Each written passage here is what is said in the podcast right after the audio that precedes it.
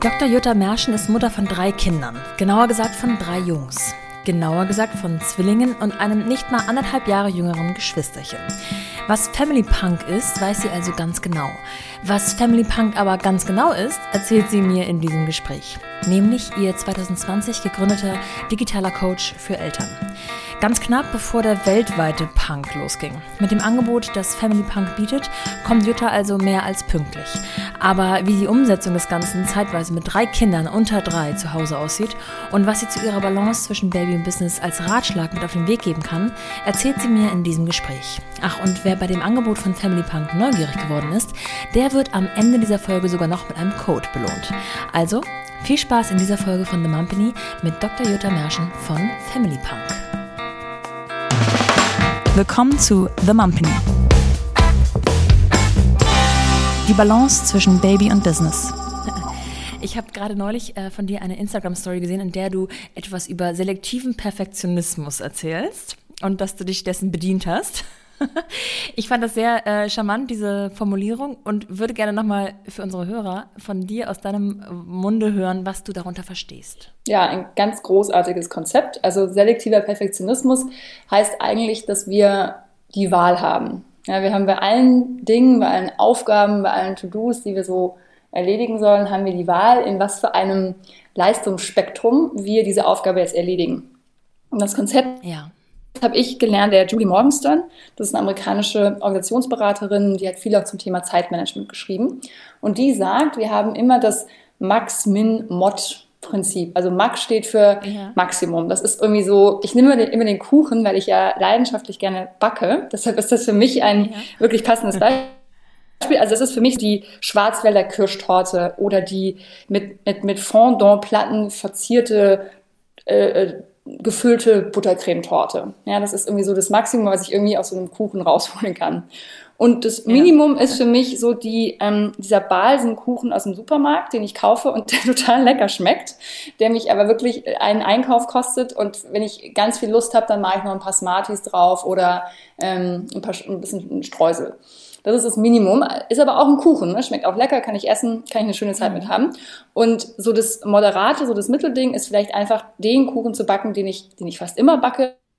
Also bei mir ist es ein glutenfreier Schokokuchen. Da, da kenne ich das Rezept auswendig, da habe ich immer alle Zutaten da. Und wenn nicht, kann ich mir sie bei den Nachbarn holen. Also da muss ich irgendwie gar nicht groß nachdenken. Das mache ich einfach so. Und das ist dann so mein, mein Mittelding, mein Moderates. Und das Wichtige bei diesem Konzept ist einfach, alle drei Ausprägungen erfüllen den Job. Also bei allen drei kann ich mich danach mit Freunden, wenn man sie denn sehen dürfte, oder mit der Familie hinsetzen und kann ein Stück Kuchen genießen und kann eine Tasse Tee und eine Tasse Kaffee trinken und kann eine schöne, eine schöne Zeit haben, die nämlich jetzt nicht zwingend nur an dem Kuchen hängt. Ne? Und das heißt, die Aufgabe ist erfüllt, Haken dran und ich habe mich eben mehr oder weniger damit gestresst oder habe mehr oder weniger Zeit mit reingesteckt oder habe auch mehr oder weniger Komplexität in diese Aufgabe gepackt.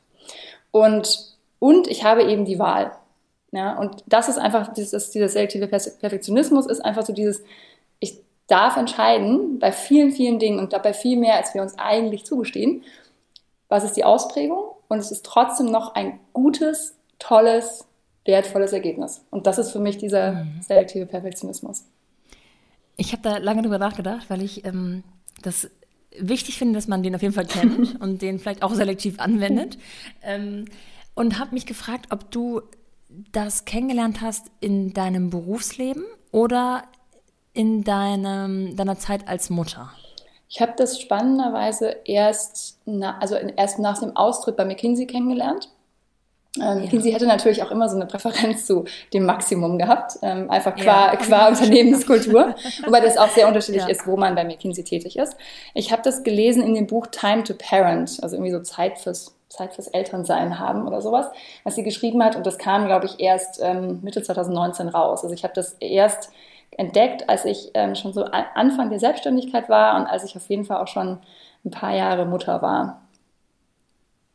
Das ist ja so eine wichtige Botschaft, eben auch gerade für junge Mütter im Sinne von frisch gebackene Mütter, ähm, zu wissen, dass man nicht perfekt im absoluten Maximum sein muss. Man muss eben das erfüllen, was einen auch erfüllen lässt, ohne diesen äußeren Druck zu spüren und dass manchmal auch es völlig reicht, wenn alles ähm, im Hintergrund mh, mm, unordentlich ist, sage ich mal, solange das Kind und man selber damit irgendwie happy ist. Ja, also ich, ich glaube sowieso, dass man sich dass man sich wirklich entscheiden darf. Ja? Und das ist, weil letzten Endes heißt es ja auch nicht, ich, ich, ich soll keine Decke für mein Baby selber häkeln. Ne, wenn ich jetzt zum Beispiel, was ich überhaupt nicht bin, eine leidenschaftliche Häklerin wäre, dann wäre das ja auch ja. echt cool. Ja, aber jetzt nur, weil ich irgendwie vielleicht auf Instagram gesehen habe, oh, da hat aber jemand jetzt irgendwie die, die Babydecke selbst gehäkelt. Mensch, also nur dann, wenn ich jetzt die Babydecke selber häkle, dann bin ich eine gute Mutter. Das ist aus meiner mhm, Sicht der falsche ja. Schluss. Ja, weil, weil letzten Endes ist ja, also Kinder brauchen ja keine perfekten Eltern, sondern sie brauchen Eltern, die, die da da sind und die ihnen ähm, Aufmerksamkeit und Zugehörigkeit und Bedeutsamkeit schenken. Und äh, eine Häkeldecke kann toll sein, aber ich mache es ja fast genauso viel dann für mich, wenn ich das gerne mache, wie für mein Kind. Mhm. Und das ist ja eigentlich so das, was ich so spannend finde. Ja, und ich mache ich mach andere Dinge. Also wir sind viel draußen, weil ich auch gerne viel draußen bin, muss ich ehrlich gestehen. Ja. Wir basteln zum Beispiel hin und wieder, ähm, weil ich jetzt ja. nicht so die begabte Bastlerin bin, wobei zum Beispiel meine Mutter viel mit uns gebastelt hat. Es ist nur nicht so viel hängen geblieben bei mir. Ja. ja und, und dieses, äh, diese, also zu sagen, ich darf auch meine Individualität auch als Mutter leben und es gibt eigentlich gar nichts, was ich so über einen Kamm geschoren machen sollte. Ich finde, das ist was, was man als frisch gebackene Mama oder auch als frisch gebackener Papa sich vergegenwärtigen darf. Absolut. Und vor allem, um nochmal zurückzukommen zu dem Kuchenbeispiel, man darf ja auch jeden Tag neu entscheiden. Also wenn mir heute es eher liegt, ähm, den Fertigkuchen zu kaufen, weil es besser passt und mich weniger stresst, ist das okay. Und nächstes Mal kann ich aber auch wieder mich entscheiden, ähm, die große Torte in Angriff zu nehmen. Ähm, Finde ich ganz wichtig. Jetzt bist du Mutter von drei Kindern, wovon ähm, zwei ich sage jetzt mal auch noch Zwillinge mhm. sind. das ist ja einfach eine besondere Situation. Hast du in deinem näheren, direkten Umfeld Zwillingsmütter, Zwillingseltern, Zwillinge allgemein gehabt? Also wusstest du so ein bisschen, was auf dich zukommt? Nee, ich wusste das nicht. Also meine, meine Urgroßmutter war ein Zwilling aber das war nicht so, das war nicht so wahnsinnig hilfreich.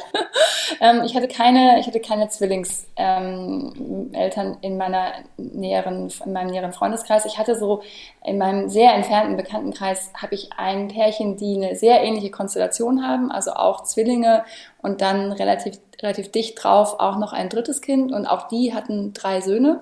Aber das war jetzt nicht so eine enge, ähm, so ein enges Band, dass wir uns da viel mit ausgetauscht haben. Ich hatte das, also es war eine riesige Überraschung, als wir erfahren haben, dass wir Zwillinge bekommen.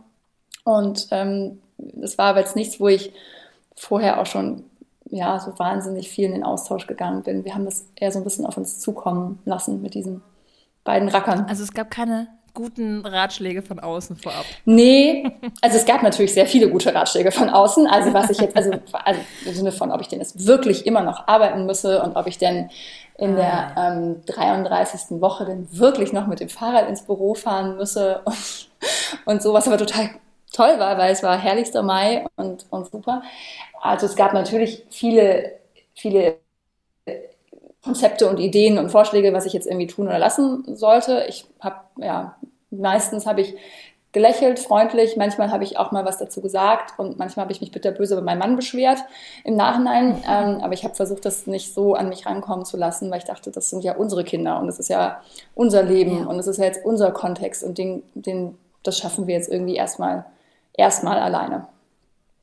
Zu dem Zeitpunkt warst du bei McKinsey angestellt. Mhm. Ähm, insgesamt hast du auch ganze zwölf Jahre da verbracht. Ne? Genau. Du hast, du hast, das, äh, du hast das in deiner DNA in Anführungsstrichen gehabt. ähm, wie hast du dir das vorgestellt, mit Zwillingen ähm, wieder einzusteigen? Wie lange warst du draußen? Wie war dein Plan? Genau, also ich habe bei den Zwillingen war ich im, die sind im Mai zur Welt gekommen, ein bisschen früher als geplant.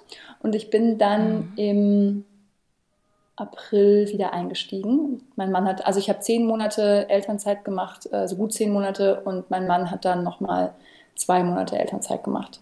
Insofern bin ich auch Anfang April, genau, ich bin wahrscheinlich Anfang April zurückgegangen und mein Mann hat dann nochmal zwei Monate Elternzeit gemacht und hat auch die ähm, Eingewöhnung in die Krippe dann damals gemacht.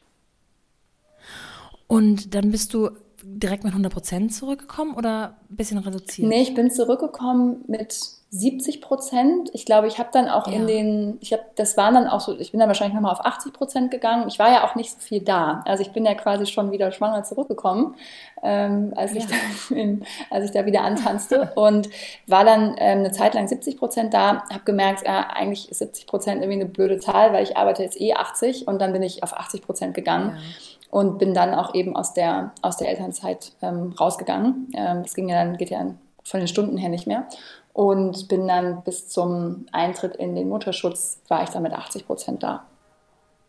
Das heißt, euch war so langweilig zu Hause, dass ihr gesagt habt, wir schieben äh, Kind Nummer drei direkt hinterher. Ja, manchmal passiert das irgendwie.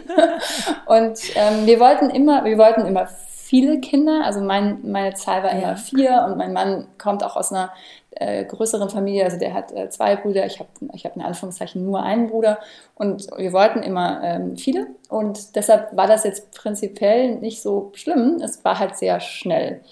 Aber genau, anderthalb Jahre sind die mh, ungefähr auseinander. Ja, genau. Ähm, dann nochmal ähnliche Elternzeit oder habt ihr euch dann da ein bisschen länger? Ja, dann ist, dann ist irgendwas passiert, was man, glaube ich, äh, was, glaube ich, vielen passiert. Dann kam irgendwie so ein, ein fixer Gedanke von, ja, also so lange wie beim letzten Mal kann ich mir jetzt irgendwie nicht mehr gönnen. Und das lag, glaube ich, so ein bisschen daran, dass ich in der Zeit, in meiner ersten Elternzeit, äh, gab es einen Wechsel ähm, im, im, Führungsteam bei uns. Meine Chefin äh, ist damals tragischerweise gestorben und ähm, ich habe dann eine neue Chefin gehabt, als ich zurückkam, oder beziehungsweise es war wahnsinnig viel Umbruch. Und dann kam aber die neue Chefin so kurz bevor ich dann eben in, äh, wieder in den Mutterschutz ging. Und da dachte ich, nee, also die kann ich jetzt irgendwie nicht, die kann ich jetzt nicht im Stich lassen. Also ich muss jetzt hier äh, relativ zügig wieder zurück. Und ich bin dann also der Noah wurde im Ende September geboren und ich bin dann im Februar wieder zurückgegangen. Also relativ, wow. relativ knackig danach, ja. Ja. Und wie habt ihr die Kinder ähm, organisiert? Also wir hatten das große Glück, dass wir trotz München ein, eine Krippe, einen Krippenplatz hatten für die Großen. Und wir sind dann, ja. als Noah ein paar Monate alt war, sind wir so ein bisschen in den Vorort gezogen. Und da ist ja. die, die, die ganze Krippen- und Kindergartensituation ein, ein Ticken entspannter. Also da haben wir dann ähm, sehr einfach einen Krippenplatz für die Großen bekommen und Noah hatte dann einen Platz bei einer Tagesmutter. Das ähm, hat super gut funktioniert. Das war ein tolles Konzept für uns. Da waren dann am Anfang zwei andere Kinder und er und das war irgendwie, das war eine sehr enge und innige Betreuung. Und das war so der, der eine Baustein, also Tagesmutter und Krippe. Und dazu hatten wir ähm, ein Au-pair, und zeitweise noch so eine ähm, Leihoma, würde ich mal sagen, die sich dann um den Noah gekümmert hat und manchmal auch noch eine Babysitterin. Gott, wenn ich drüber nachdenke, dann wird mir das irgendwie, also es, es ist schon, ja, ich, ich habe das auch mal, glaube ich, irgendwann gesagt, Kinderbetreuung zu organisieren ist, ähm, also für so viele Kinder, für so viele kleine Kinder ist manchmal so ein eigener kleiner Minijob, bis man das alles abgestimmt ja, das hat und geguckt hat, wo passt denn jetzt am besten und, und was machen die denn genau? Und ähm, denen auch ein paar Ideen mitzugeben für den Zweifelsfall. Also das, ja, das war gerade in der Anfangszeit, war das schon ein, äh, relativ, ein relativ großes Netzwerk, was wir uns da aufgebaut haben. Auf diese Art und Weise konntest du aber arbeiten und dein Mann auch äh, Vollzeit weiterarbeiten genau, wahrscheinlich? Ja. An dieser Stelle ein kleiner Gruß vom Supporter dieser Folge. Und das ist Avery. Ich hätte Jutta eigentlich mal fragen sollen, wie sie heutzutage die Lunchfrage im Homeoffice und mit drei kleinen Kindern tagtäglich managt. Denn ich bin heilfroh, dass ich mir die mit den Bowls von Avery nicht mehr stellen muss. Wie letzte Woche schon berichtet, bietet Avery unterschiedliche Bowls an, in denen die Zutaten völlig frei von Zusatz- oder Konservierungsstoffen sind. Nichts Künstliches oder Chemisches, was mir oder auch meinem Baby schaden könnte. Alle Produkte liefern eine erstklassige Kombination aus komplexen Kohlenhydraten, wertvollen Proteinen, gesunden Fetten und Ballaststoffen. Alles ist rein pflanzlich und gesund. Wie das Ganze verschickt und verpackt wird, dass das komplette Packaging nicht nur optisch ansprechend, sondern auch komplett recycelbar und somit nachhaltig ist, das habe ich euch ja bereits auf Instagram gezeigt. Die Story, wie das Ganze aussieht und auch wie easy es zuzubereiten ist, habe ich euch in den Highlights mal festgehalten. Ich bereite meine Bowls in der Pfanne zu, ihr könnt aber genauso gut auch die Mikrowelle benutzen. Ich sage euch, Essen war noch nie so leicht, schnell und lecker. Und wenn ihr das Ganze mal ausprobieren wollt, dann erhaltet ihr mit dem Code MUMPANY, den ihr online eingeben könnt, eine Bowl gratis bei einer Bestellung von einer 6er oder 8er Box. Und jetzt zurück zu Jutta und ihrem persönlichen Family Punk.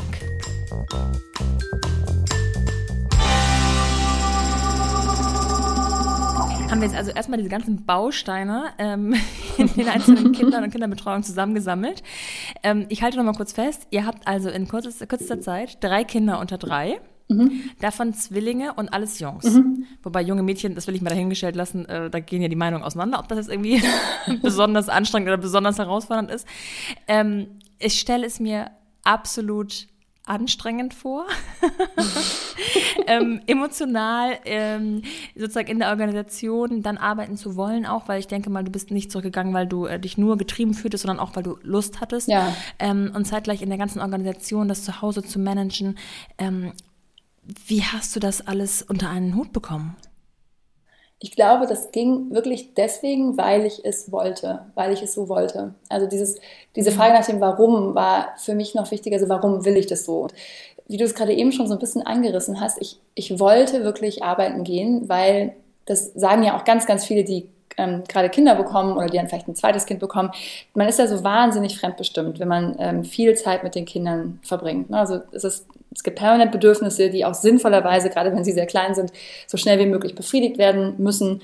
Ähm, es gibt, äh, und dann hat man keine Zeit, alleine auf Toilette zu gehen. Ähm, und, und essen tut man dann, wenn das Kind sich fünf Minuten irgendwie alleine beschäftigt. Das ist ja auch, das ist ja wirklich in vielen Fällen Alltag. Ja? Und äh, diese, diese Gang ins Büro war damals auch so ein bisschen zu sagen, das ist auch ein Gang zu mir und zu meinen Dingen, mhm. die ich jetzt auch in den in den 15 Jahren davor aufgebaut hatte, weil ich bin ja keine super junge Mutter gewesen. Also äh, als die Zwillinge zur Welt kamen, war ich äh, 34 und ähm, das heißt, ich hatte ja auch schon über zehn Jahre gearbeitet, ich hatte mir einiges aufgebaut, ich hatte viele Dinge gelernt. Und ich wollte das so gut es eben ging, mit dieser gewissen, ich will nicht sagen Stilldemenz, weil ich habe die Zwillinge nicht gestillt, aber trotzdem mit diesem etwas, mit diesem, dieser Watte im Kopf, die ich auch nach der Geburt mhm. gespürt habe. Äh, ich wollte trotzdem das wieder, ich wollte da wieder hin. Also ich wollte wieder diese Selbstwirksamkeit haben. Ich wollte dieses Gefühl haben, ich darf mich auch mit Erwachsenen über nicht Kinderthemen unterhalten und ich darf hier irgendwie an an Projekten arbeiten, die ich auch spannend finde, genauso wie ich meine Kinder spannend finde. Und ich glaube, weil das so ein starker Wunsch war, aber auch so eine starke Vision, die ich immer schon gehabt habe, war das für mich dann auch wirklich gar nicht so eine fundamentale Frage, ob ich das mache. Und deswegen ging das dann auch. Dazu muss ich sagen, dass McKinsey, ich war ja zu dem Zeitpunkt dann nicht mehr im, ähm, in der Beratungsschiene, also ich war ja lange vor den Kindern, war ich ja in, ähm, intern gewechselt und war zuständig äh, weltweit für ein Softwareportfolio. Das war ein, also es ist ein sehr flexibler Job gewesen. Ich hatte sehr verständnisvolle Kollegen. Ähm, ich hatte, ich konnte mir zwar nicht alles selber aussuchen und es gab viele Telefonate immer am Nachmittag und auch in den Abend rein, weil ich viel mit USA gearbeitet habe. Das war so ein bisschen ein Nachteil. Ich hätte mir eigentlich eher so einen Vormittagsjob gewünscht, damit ich nachmittags eben die Kinder auch mal abholen kann oder auch mal mit ihnen auf den Spielplatz gehen kann und so weiter. Aber ähm, alles, das Setup darüber hinaus war, passte mir sehr gut in den Kram.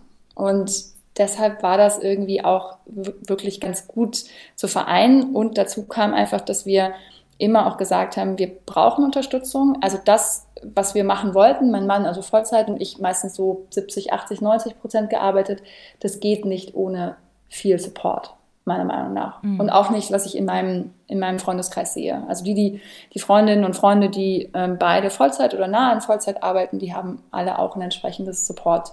Netzwerk. Und das hat bei uns eben auch gut funktioniert. Hast du dafür oder habt ihr dafür mal äh, Kritik geerntet? Also entweder aus dem Familien-, Freundeskreis, äh, beruflichen Kreis oder auch einfach von, ich sage jetzt mal, Fremden auf dem Spielplatz? Also wir haben äh, viel Kritik aus der Familie geerntet. Ähm, das war auch teilweise schon sehr verletzend. Also es hat mich auch mehr mhm. getroffen als meinen Mann, weil es entweder implizit oder explizit auch mehr gegen mich gerichtet war, weil eben traditionelle Rollenbilder halt immer noch sagen, ähm, das gehört sich so nicht. Ja? Und wie kann man denn irgendwie einfach so viele Kinder bekommen? Ähm, mir hat ein ehemaliger Kollege und guter Freund gesagt, weißt du, Jutta, in den meisten Familien hört dann bei dem dritten Kind spätestens die Frau auf zu arbeiten. Da habe ich gedacht, ja, mhm. das ist bei uns irgendwie nicht so und damit muss ich auch meinen Mann irgendwie anfreunden. Aber ja, es gab schon, gerade als die Kinder klein waren, äh, viel Rückenwind das hat sich jetzt über die Jahre so ein bisschen ausgesessen, aber es gibt schon immer, immer noch die Frage, ja, muss das denn sein? Also musst du denn jetzt gründen mhm. und musst du denn jetzt diese Ausbildung noch dazu machen? Und muss das sein? Mein, mein Mann wird das nicht gefragt. Also der wird jetzt nicht gefragt, ja, musst du denn jetzt irgendwie einen neuen stressigen Job annehmen, wenn die Kinder so klein sind? Also, Wart ihr euch denn intern aber du mit deinem Mann einig? Also ähm, habt ihr da quasi eine Front bilden können? Ja, ich, ich finde schon und ich finde auch, dass mein Mann ähm, genau wie ich ihm, wie ich ihn stärke und wie ich, wie ich mich freue, wie er sich ähm, entwickelt, stärkt er mich und freut sich auch, wie ich mich entwickle. Aber es gibt natürlich im Innenverhältnis, und das, ich würde ja lügen, wenn nicht, gibt es natürlich immer auch wieder ja. Reibereien und Diskussionen. Ich finde schon, dass wir nach außen da eine starke Front sind und dass er da auch nicht in die gleiche Kerbe geschlagen hat und meinte, ja genau, das sage ich ja auch immer. Also das, das wäre ganz furchtbar ja. gewesen. Also nach außen ja. sind wir da, finde ich, sehr stark. Im Innen, ähm, klar verhandeln wir, im Innen ähm, vereinbaren wir und dann merken wir, dass die Realität das doch wieder alles anders uns beschert. Ja, also auch im, im Job, ne? also, also mein Mann ist angestellt, da entwickelt sich ja auch nicht immer alles so, wie du es dir vorher überlegt hast. Also er ist letztes Jahr im Februar ist er gestartet in einen neuen Job und ich habe ihm gesagt, schau, du kannst ähm, alles machen, was du möchtest. Wie großzügig von mir. Mhm. Ähm, also ich, ich, ich, unterstütze dich in allem, was du tust. Also jetzt na, bitte jetzt nicht vielleicht in Hamburg anfangen, auch wenn das eine sehr schöne Stadt ist, aber ja. ne, also ich unterstütze, unterstütze dich in meinem in, im, im möglichen Rahmen total. Aber ich bitte dich, einen 90% Vertrag zu unterschreiben. Und das war eine, das war ein Prozess, den er aber am Ende, äh, also das hat er am Ende so umgesetzt. Und das war in den, in den vier Wochen, die das gehalten hat, bevor dann der Lockdown kam, war das auch ja. echt cool, weil er war halt freitags nachmittags war er zu Hause. Und auch wenn das nur ein Nachmittag ist und auch wenn alle sagen würden, ja, du bist doch blöd, auf 10% Gehalt zu verzichten und trotzdem 100% zu arbeiten, diese Argumente, die sind ja alle bekannt. Es macht was im Kopf. Also dieser 90% Vertrag hat ein, etwas umgelegt im Kopf. Ja, und leider ist dieser 90%-Vertrag nicht mehr vorhanden. Das ist mittlerweile ein 100%-Vertrag, weil sich das, das habe ich auch unterstützt, weil sich das ähm, aufgrund der geschäftlichen Gegebenheiten der Firma, wo er arbeitet, so, das war so nötig, dass, dass das auch Quatsch gewesen wäre, das irgendwie umzu, das dann beizubehalten. Aber das war unser erklärtes Ziel, dass er 90% arbeitet und ich auch, oder ja, ich 90, zwischen 80 und 90 und er 90 und dass wir uns das so auch teilen, dass wir auch Raum zum Atmen haben. Das finde ich spannend. 90 Prozent höre ich äh, extrem selten, aber das muss ich mal im Hinterkopf behalten. Äh, wenn das schon nach deiner Wahrnehmung so viel macht, ist das natürlich ähm, Gold wert. Also, also ich, ich weiß, die meisten, also es gibt Studien, die sagen, ab 67 Prozent nimmt dich die Außenwelt für Vollzeit wahr. Also wenn, wenn mhm. Frauen und Männer überlegen, soll ich auf Teilzeit gehen, aber ich möchte eigentlich jetzt nicht so große Karriereabstriche machen, dann könnte man sagen, dann probier es doch mal mit 70 Prozent und schau mal, wie, das sich, wie sich das irgendwie anfühlt, weil man halt eigentlich ja doch permanent da ist, aber sich einfach ein paar mehr Freiheiten nehmen kann. Ähm, ja. Wenn man sagt, nee, das traue ich mich nicht, dann ist 90 Prozent, finde ich, ein super softer Einstieg, der aber im Kopf sagt, hey, Moment, ich verdiene ja 10 Prozent weniger, natürlich kann ich jetzt hier um 15 Uhr ja. gehen. Also so. Ja. ja, und das ist, ist, also es macht einfach, es gibt dir, glaube ich, so diese Freiheit im Kopf, die wir uns ja ganz oft nicht nehmen, wenn wir einen 100%-Vertrag haben und uns auch eh nicht an 40 Stunden die Woche halten, wenn man eben im, ähm, als Führungskraft arbeitet, was ja auch nicht gut ist per se, ist ja auch kein Vorbild, ähm, dass man dann eben sagt, ja, aber den Nachmittag gönne ich mir jetzt. Oder den Vormittag. Mhm. Ich mache mal was für mich. Mhm. Ich gehe mal wandern, alleine, ohne Kinder. Ja, ja. Spannend. Okay, also wir sind äh, zurück zu ähm, deinem zweiten Wiedereinstieg. Ähm, du, ihr jongliert alle Bälle, sie sind alle in der Luft. Es gibt zwar ab und zu Gegenwehr, aber du bist, sag ich mal, eine glückliche Mutter, eine glückliche arbeitende Mutter von drei Kindern. Das hat jetzt eine Weile so gehalten und dann ist irgendwas passiert. Ja. Was war das? dann, dann kam eine, eine, eine Ausbildung, die ich gemacht habe, eine Ausbildung im Bereich User Experience und Usability. Und im Zuge dieser Ausbildung habe ich dann zum ersten Mal in meinem Leben so eine Idee gehabt, so, oh, das ist eine Idee, die will ich umsetzen. Also ich will was gründen, ich will irgendwas machen. Und dazu muss man wissen, dass ich ja in der, ähm, im, ich war ja im Berliner Büro von McKinsey und ich habe wahnsinnig viele Kolleginnen und Kollegen selber gründen sehen. Ein sehr enger Freund von mir hat gegründet. Ähm, ich habe viele zu Rocket gehen sehen. Also ich habe, ich war ja schon immer so in dieser Gründer, dieser Gründerbubble so ein bisschen drin, wirklich nur ein bisschen. Aber ich habe immer gedacht, nee, das ist nichts für mich, weil ich habe gar keine Idee. So, nachher würde ich immer sagen, das braucht man auch nicht unbedingt, aber das war für mich so mein Glaubenssatz, äh, ich kann nur gründen, wenn ich eine Idee habe. Ich habe keine Idee, also kann ich nicht gründen. Und auf einmal hatte ich eben so 2018 eine Idee und ich dachte, oh, das muss ich machen. das, also, das muss ich machen. Und ich sag's gleich vorweg, es ist nicht, es war nicht Family Park.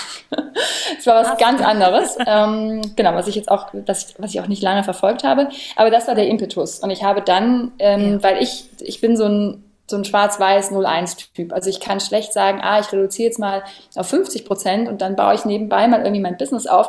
Das finde ich auch übrigens gar kein schlechtes Konzept, wenn man das kann, dass man so parallel Dinge machen ja. kann. Für mich, ich habe irgendwie gedacht, nee, das packe ich nicht. Also dann mache ich es wahrscheinlich gar nicht und dann habe ich gesagt, ich kündige. Und habe also nach zwölfeinhalb Jahren bei McKinsey gesagt, ich kündige. Meine Chefin hat gemeint, nee, das geht nicht. Und ich so, also hier ist das Schreiben, we will see, ne? und bin dann Anfang 2019 raus, um äh, diese Idee umzusetzen. Und wie gesagt, das war am Ende nicht die Idee, die ich jetzt gerade verfolge, aber dass dieser Impetus kam, im Rahmen dieser Ausbildung eine Idee zu haben und dann auf einmal so ein bisschen besessen zu sein von dieser Idee, zu sagen, ach, das muss es doch auf der Welt geben, das macht die Welt doch besser. Ja, und so dann, das ist quasi das ist quasi der, das Erste gewesen, was passiert ist, was jetzt dazu geführt hat, dass ich da bin, wo ich jetzt bin. Das äh, finde ich deswegen so spannend, weil diese Idee jetzt offensichtlich nicht äh, nee. das Licht der Welt Nein. erblickt hat. Und du aber ja gekündigt hast, einen äh, sicheren, ich sage jetzt mal sicheren ja. Job, bei dem du sehr lange warst, wo du dich gut auskanntest und ähm, ja, eigentlich äh, sehr gesettelt warst. Was macht es mit einem, wenn man dann diese Idee, diese neue Idee, für die man alles hingeschmissen hat, äh, gehen lassen muss? Oder hat die sich direkt, ähm, also hat Family Punk direkt abgeklatscht? Nee, also das war wirklich so ein Prozess Anfang 2019, wo ich verschiedenste Ideen in relativ kurzer Folge mir so angeschaut habe und validiert habe. Und die haben sich dann bis Ende April, hatten, hatte sich wirklich alles zerschossen. Also alles. Ich hatte irgendwie mhm. drei Ideen und die hatten sich, eine war zu komplex, die andere hatte ich ziemlich weit fortgetrieben und habe dann gemerkt, das ist eine tolle Idee, aber es bin halt nicht ich. Also ich sehe mich da einfach nicht. Ich will, ich will in dem Bereich nicht ewig tätig sein. Ich will auch diese Kundinnen und Kunden nicht haben. Also es war eine B2B-Idee mhm. und das ist, das war so wichtig. Aber ich stand irgendwann bei einer Party und jemand fragte mich, äh, du, was machst du eigentlich? Und ich so, ähm, ich bin gerade zwischen zwei Jobs. Und statt von meiner Idee zu erzählen, was ja eigentlich jede Gründerin, jeder Gründer total gerne macht, also du erzählst halt permanent, bis ja. deine, dein Umfeld es nicht mehr hören kann von deiner Idee. Und ähm, ich so, nee, ich, ach du, ich bin gerade zwischen zwei Jobs, ich überlege gerade, was ich mache. Und das war schon, das war schon echt hart. Also es war auch echt dann so ein, 2019 war so ein Sommer, wo ich dachte, so und jetzt ähm, ist genau das mhm. passiert, was, was da, was auch einige prophezeit haben, dass es äh, wirklich eine blödsinnige Idee war, eben so einen Job zu kündigen und so ein tolles Setup irgendwie hinzuschmeißen. Aber ich habe das nie bereut. Also ich habe nie bereut, dass ich rausgegangen bin, weil ich, ich hatte immer, meine größte Sorge bei McKinsey war immer, also dann in, in, in der Spätzeit, dass ich da in den Ruhestand gehe. Also, dass ich jetzt einfach, weil das so cool ist und so bequem ist und weil die Kollegen so smart sind und so nett und weil man so Dinge macht, dass ich das nicht packen werde, da rauszukommen. Ja. Und das war, und diese, diese Sorge, die habe ich jetzt irgendwie nicht mehr. Jetzt habe ich andere Sorgen. Aber diese Sorge, dass ich da irgendwie, dass ich dann mit 55 irgendwie in so einen Frühruhestand gehe oder so, oder mit 58, mhm. das war eigentlich meine, meine größte professionelle berufliche Sorge. Und, und das war, mhm. deswegen werde ich immer dankbar sein, dass ich da jetzt den Weg rausgefunden habe. Und selbst wenn ich man weiß es ja nie, selbst wenn ich zurückgehen würde in fünf Jahren, wäre das irgendwie anders, weil ich habe ja dann mal den Blick rausgeschafft. Ne? Und das ja, war einfach so wichtig für mich. Das, aber als ja. die Ideen alle weg waren, das war, also es war schon ein bisschen, das war schon ein bisschen schrecklich. Also das war, das war, ähm, das war halt so eine, so eine orientierungslose Zeit. Also ich glaube, das ist so ein bisschen so, wie wenn man, was ist, man hat Abi geschrieben, aber man, man muss sich jetzt noch bewerben für Studienplätze, aber man weiß nicht, wohin sich jetzt bewerben. Weißt ja. du? Und, oder so, oder du bist fertig mit dem Studium und sollst dich jetzt anfangen, für einen Job zu bewerben und denkst so, aber ich habe ja. eigentlich überhaupt keine Ahnung, was ich jetzt machen soll. Und ich bin auch, ich bin ja. auch zu nichts ausgebildet. Und so, ne? Also das war so ein bisschen. Die große weite ja. Welt steht einem eigentlich bevor oder offen und man weiß aber gar nicht, in welche Richtung genau. man gehen soll. Genau. Und wie hast du dann diese Idee rund um Family Punk entwickelt? Oder wie hat sich die in dir, aus dir heraus entwickelt? Also ich hatte irgendwann eine Wand mit 17 Post-its. Auf denen standen alle möglichen, also alle Ideen, alles, was ich machen könnte. Und da war so wirklich von, gehst zurück zu McKinsey zu, bis zu, du schreibst einfach jetzt Bücher, äh, du wirst Beraterin für Personalsoftware, war da irgendwie alles drauf. Und es war aber auch diese Idee, die hieß damals noch Raise. also Family. Punk hieß am Anfang Raise. Und da war die Idee zu Raise drauf und Raise war quasi so eine Art ja, digitaler Coach für Eltern. Das war schon relativ früh klar. Und dann hatte ich einfach das große Glück, dass ich im, im August 2019 an einem, einem Accelerator teilgenommen habe, also einem Programm für angehende Gründerinnen von Grace in Berlin. Und das waren zweieinhalb Wochen, die ich mir gegönnt habe, die auch mein Mann mir gegönnt hat, die ich ganz alleine dort verbracht habe. Es war auch die längste Zeit, die ich von den Kids jemals weg war. Es war auch war auch echt ja. hart, äh, gerade so Richtung ja. Ende. Und da habe ich diese Idee entwickelt. Und in, in, in der Gruppe von insgesamt waren wir 20 Frauen, ganz viele Mentoren und Mentorinnen, Experten, Expertinnen und also ganz viel Sparing. Und wir hatten einfach zwei, zweieinhalb Wochen Zeit, diese eine Idee, ein Konzept zu entwickeln, auszuarbeiten, zu pitchen. Und danach war dann der Drops gelutscht. Also danach war irgendwie so, ja, das ist irgendwie jetzt, das ist so, das ist jetzt mein Ding. So, das war im, das war im August 2019. Und ich glaube, ohne Grace wäre das, wäre diese Verdichtung nicht gekommen. Also ich glaube, es brauchte irgendwie so diesen, diesen, diesen Filter, diesen Kanalisator zu sagen, so jetzt, jetzt mach mal was draus. Ja, jetzt nimm mal diese anderen 16 Post-its von der Wand und jetzt gib mal all deine Energie und all dein, all das Licht auf diese eine Sache und schau halt, ob es wächst und blüht und gedeiht. Ja. Habt ihr in der Zeit von diesem Dreivierteljahr der Entwicklungsphase und der ähm, Phase, in der du eigentlich andere Ideen hattest, die du wieder verworfen hast und so weiter, irgendwas an dem Kinderorganisationsplan ähm, geändert? Oder habt ihr alles beibehalten, sodass du weiterhin genug Zeit hattest, um nachzudenken? Also dann vielleicht nicht im Büro bei McKinsey, aber vielleicht zu Hause am Schreibtisch oder so. Ja, das ist eine gute Frage, weil wir haben in der Tat, haben wir dann im Sommer eine Veränderung vorgenommen. Also wir hatten so im das erste Halbjahr 2019 war das ziemlich stabil. Also die Großen waren zu dem Zeitpunkt im Kindergarten und Noah war noch in der Krippe. Und dann hatten wir unser, unser Au-pair. Und dann ist unser Au-pair im Juni gegangen. Der, der Vertrag lief aus. Also sie laufen ja immer nur ein Jahr. Und dann haben wir uns entschlossen, dass wir kein neues Au-pair suchen. Zum einen hatten wir dann irgendwie drei Jahre hintereinander ähm, Au-pairs gehabt und dachten so, ach, ist ja auch mal schön, mal wieder so ein bisschen ohne. Und ähm, zum zweiten war ich ja auch so beschäftigungslos in Anführungszeichen. Und das war dann auch, also der Sommer 2019 war dann schon ein intensiverer Kinder- und Familiensommer, was, was auch voll schön war. Aber gleichzeitig gab es halt immer so diese nagende Frage, naja, was mache ich denn jetzt als nächstes? Also mhm. das war schon immer so ein bisschen, ähm, ja, war ich immer schon ein bisschen hin und her gerissen, aber ich hatte ja auch echt viel Zeit, weil die, die Kids waren ja irgendwie bis 15 Uhr oder sowas im, im Kindergarten. Also selbst an den Tagen, wo ich dann direkt übernommen habe von dort, ähm, war, hatte ich ja immer noch irgendwie sieben Stunden zum Nachdenken. Ja. Genau aus diesen Gründen frage ich nämlich, weil man ja, ähm, also Nachdenken ist ja auch Arbeit, ja. nur wird es leider nicht bezahlt. Ja, ich weiß. Und gerade wenn du, äh, gerade wenn du schon vorher, sag ich mal, äh, vielleicht in der Familie oder so schon Druck gespürt hast, dass man vielleicht nicht mehr arbeitet, wenn man drei Kinder hat, ähm, könnte ich mir vorstellen, dass es auch extrem schwer ist, vielleicht auch auf einmal vor sich selbst zu ver ähm, verargumentieren, dass man jetzt in so einer Findungsphase ist und dass das völlig okay ist, dass man diese Zeit braucht und auf der anderen Seite vielleicht von außen oder von innen gespiegelt bekommt, hey, du arbeitest gerade nicht, du könntest auch deine Kinder, ich sag mal, in der Kita, im Kindergarten reduzieren und dich mehr um die Kinder kümmern. Es würde dir allerdings auf der anderen Seite wieder Zeit klauen. Also ich könnte mir vorstellen, mhm. dass das einfach wieder neue ähm, Diskussionen in einem selbst hervorruft. Ja, das, also bei uns war das so ein bisschen, das war so ein bisschen zeitlich gedeckelt, weil wir hatten irgendwann im, im Frühjahr 2019 hatte mein Mann den Traum entwickelt, dass wir nochmal als Familie reisen, also richtig lange reisen. Und das ähm, passte dann irgendwie so ganz gut, weil er aus seinem Job ausstieg zum September, glaube ich.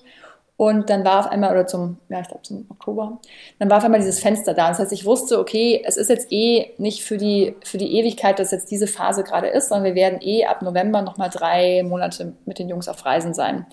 Und ah, ja. das war, glaube ich, und deswegen war das, glaube ich, okay, so auch in der Zeit zu wissen, ach, wir haben jetzt einfach auch ein bisschen weniger Support, sondern es ist halt ähm, mehr ich, die das irgendwie dann, dann macht. Jetzt aber zu sagen, ich reduziere jetzt mal die Betreuungszeit so auf die Kernzeit. Zum Beispiel bei uns ist es irgendwie 8.30 Uhr bis 12.30 Uhr in der, im Kindergarten oder in der Krippe. Das hätte ich jetzt nicht gemacht, weil, und ich glaube, so kommt auch so ein bisschen der Kreis zu, zu Family Punk. Ähm, diese, diese drei Jungs in dem Alter und auch jetzt noch, das ist ja schon auch jeden Tag ähm, mentale und auch emotionale Arbeit, ähm, weil du, mhm. weil wir ja immer noch, also das ja immer noch, du kennst das ja auch als, als, als Mom, ähm, man hat ja immer noch viele Bedürfnisse, die an einen rangetragen werden. Dann streiten mhm. sich die Jungs natürlicherweise und normalerweise, aber sie streiten sich permanent. Und ähm, das heißt jetzt zu sagen, ich, ich reduziere mir jetzt irgendwie diese Betreuung auf irgendwie vier Stunden, was dann netto quasi drei Stunden sind oder dreieinhalb sind, weil ich muss ja mir noch Ein- und Abreise von Kita mit dem Fahrrad und alles irgendwie planen. Ähm, das hätte, also ich weiß auch gar nicht, ob ich mir das unbedingt zugetraut hätte, zu sagen, okay, ich, ich habe, also phasenweise habe ich es ja gemacht, so in der, in der Elternzeit, da waren die Jungs eigentlich deutlich kleiner, natürlich, also Babys. Und ähm, auch in der zweiten Elternzeit waren die Twins anderthalb und Noah war halt ein, ein Baby. Da war das in Anführungszeichen irgendwie einfacher für mich. Aber das ist schon eine ganze, ganz schöne Rasselbande. Und die dann auch jeden Tag ähm, voll und gut auszulassen und zu beschäftigen und voll da zu sein und sich also nicht nur ähm, äh, sechs oder acht Stunden um die zu kümmern, sondern irgendwie zwölf. Puh, also ich bin nicht ganz sicher, ob ich aus dem Holz geschnitzt bin. Und das sage ich auch, das sage ich auch ohne, dass ich, also ich bewundere das oft auch an, an Freundinnen von mir, die das äh, wirklich können. Ähm, ich weiß aber auch, dass es auch, dass es einfach Energie kostet. Und das ist eben eine Energie, ja. die da in, in die Kinderbetreuung gesteckt wird und die ich halt eben in, wie du so eben gesagt hast, in, in Denken und Grübeln und, und Überlegen und Analysieren eben stecke. Und ich glaube, wir tun einfach gut dran, wir Eltern, dass wir uns nicht zu sehr bewerten. Ja, das heißt nicht, dass man nicht fragen darf, so hey, warum machst du das so? Oder hey, hast du das Gefühl, das ist irgendwie so im Lot? Das finde ich auch vollkommen fair, irgendwie so wertschätzende Fragen zu stellen. Aber ähm, dass man sich nicht zu sehr gegenseitig bewertet in seinen Entscheidungen. Ja, absolut. Dann ist also Family Punk ähm, auch so ein bisschen äh, entstanden aus deiner eigenen Situation heraus und wenn du schon eben angedeutet hast, ähm, digitales Coaching für Eltern, ist es, glaube ich, an der Zeit, dass wir einmal ein bisschen oder dass du einmal ein bisschen genauer erklärst, was Family Punk oder Anfangs Race ähm, ja überhaupt anbietet, umfasst oder wie das Ganze aufgebaut ist. Genau, also Family Punk ist der digitale Coach für Eltern. Das heißt konkret, wir stehen Eltern bei Fragen rund um Kindererziehung, Elternsein, Familienalltag zur Seite. Und wir tun das, indem wir die Bücher, die Studien, die Forschungsergebnisse lesen, die es ergibt zu all diesen Themen rund um den Globus. Und wir ziehen daraus so die Essenz und machen daraus kurze, knackige Audiodateien. Das heißt, wir, wir kondensieren das Wissen und auch die Strategien und auch teilweise so Mindset-Fragen zum Thema Kindererziehung und Familienalltag. Und dann ähm, stellen wir quasi diese, diese Audio Sessions auf unserer Audio-Plattform zur Verfügung. Und da können Eltern sich nach Bedarf, also wenn jetzt jemand sagt, oh, ich möchte mich mal zum Thema, was weiß ich, kindliche ähm, Entwicklung oder mir geht es vor allem um das Thema, wie organisiere ich mich im Alltag oder ich habe vor allem Erziehungs- und Beziehungsfragen mit meinem Kind, die ich irgendwie, wo ich ein bisschen Support brauche, dann kann man sich da ähm, entweder punktuell Sachen anhören zu einzelnen Themen. Und unsere Sessions sind ähm, im Regelfall so vier bis sieben Minuten lang. Das heißt, man muss es auch nicht muss auch nicht Stunden einplanen und man kann es auch überall machen, also auch auf dem Weg weiß ich, zum Bus oder auch mal auf dem Weg, wenn man einen Kinderwagen schiebt, ähm, auf dem Weg zum Spielplatz, geht das irgendwie ganz gut. Oder man kann sagen, ich möchte ein Thema ein bisschen vertiefen und dann haben wir ähm, auch Audiokurse. Die sind ein bisschen länger, die dauern so zwischen ja, 45 und 60 Minuten, sind dann thematisch einfach eingefasst und, und sollten in einer gewissen Abfolge gehört werden. Und da haben wir jetzt aktuell ähm, zwei. Das eine ist Erziehung und Bedürfnisse und das andere ist ähm, Kommunikation, Konflikte und Erziehung, ähm, was eben schon so ein bisschen die thematischen Schwerpunkt jeweils ähm, widerspiegelt. Ja. Genau, und das ist ja. im Grunde aktuell unser Angebot, dass wir, ähm, es ist ein bisschen, deshalb liebe ich auch das Format Podcast so, weil das ja eben auch ein Audioformat ist, dass wir sagen, ähm, wir Eltern haben eigentlich gar nicht alle die Zeit, diese Bücher zu lesen. Und diese, diese coolen Bücher, und das sind ja wirklich tolle Bücher da draußen auf dem Markt, die sind natürlich auch alle 200 oder 300 Seiten lang. Was auch daran liegt, dass Verlage halt einfach keine 40-seitigen Bücher verlegen, weil die kauft halt auch keiner. So, und das heißt, du brauchst immer, also neben, neben all den wirklich tollen Wissen und tollen Strategien, die da vermittelt werden, ist natürlich auch sehr viel außenrum. Und wir sagen, das ist aber für jemand, der sehr wenig Zeit hat oder der es direkt kurz und knackig haben möchte, gar nicht nötig. Und deshalb reduzieren wir quasi die Konzepte, die Theorien auf die Essenz. Das ist quasi unser Service, den wir irgendwie, den wir bieten. Ja. Das sagt mir natürlich total zu, weil ich bin ja auch so ein auditiver Typ. Ich mag das total gerne, über die Ohren was aufzunehmen.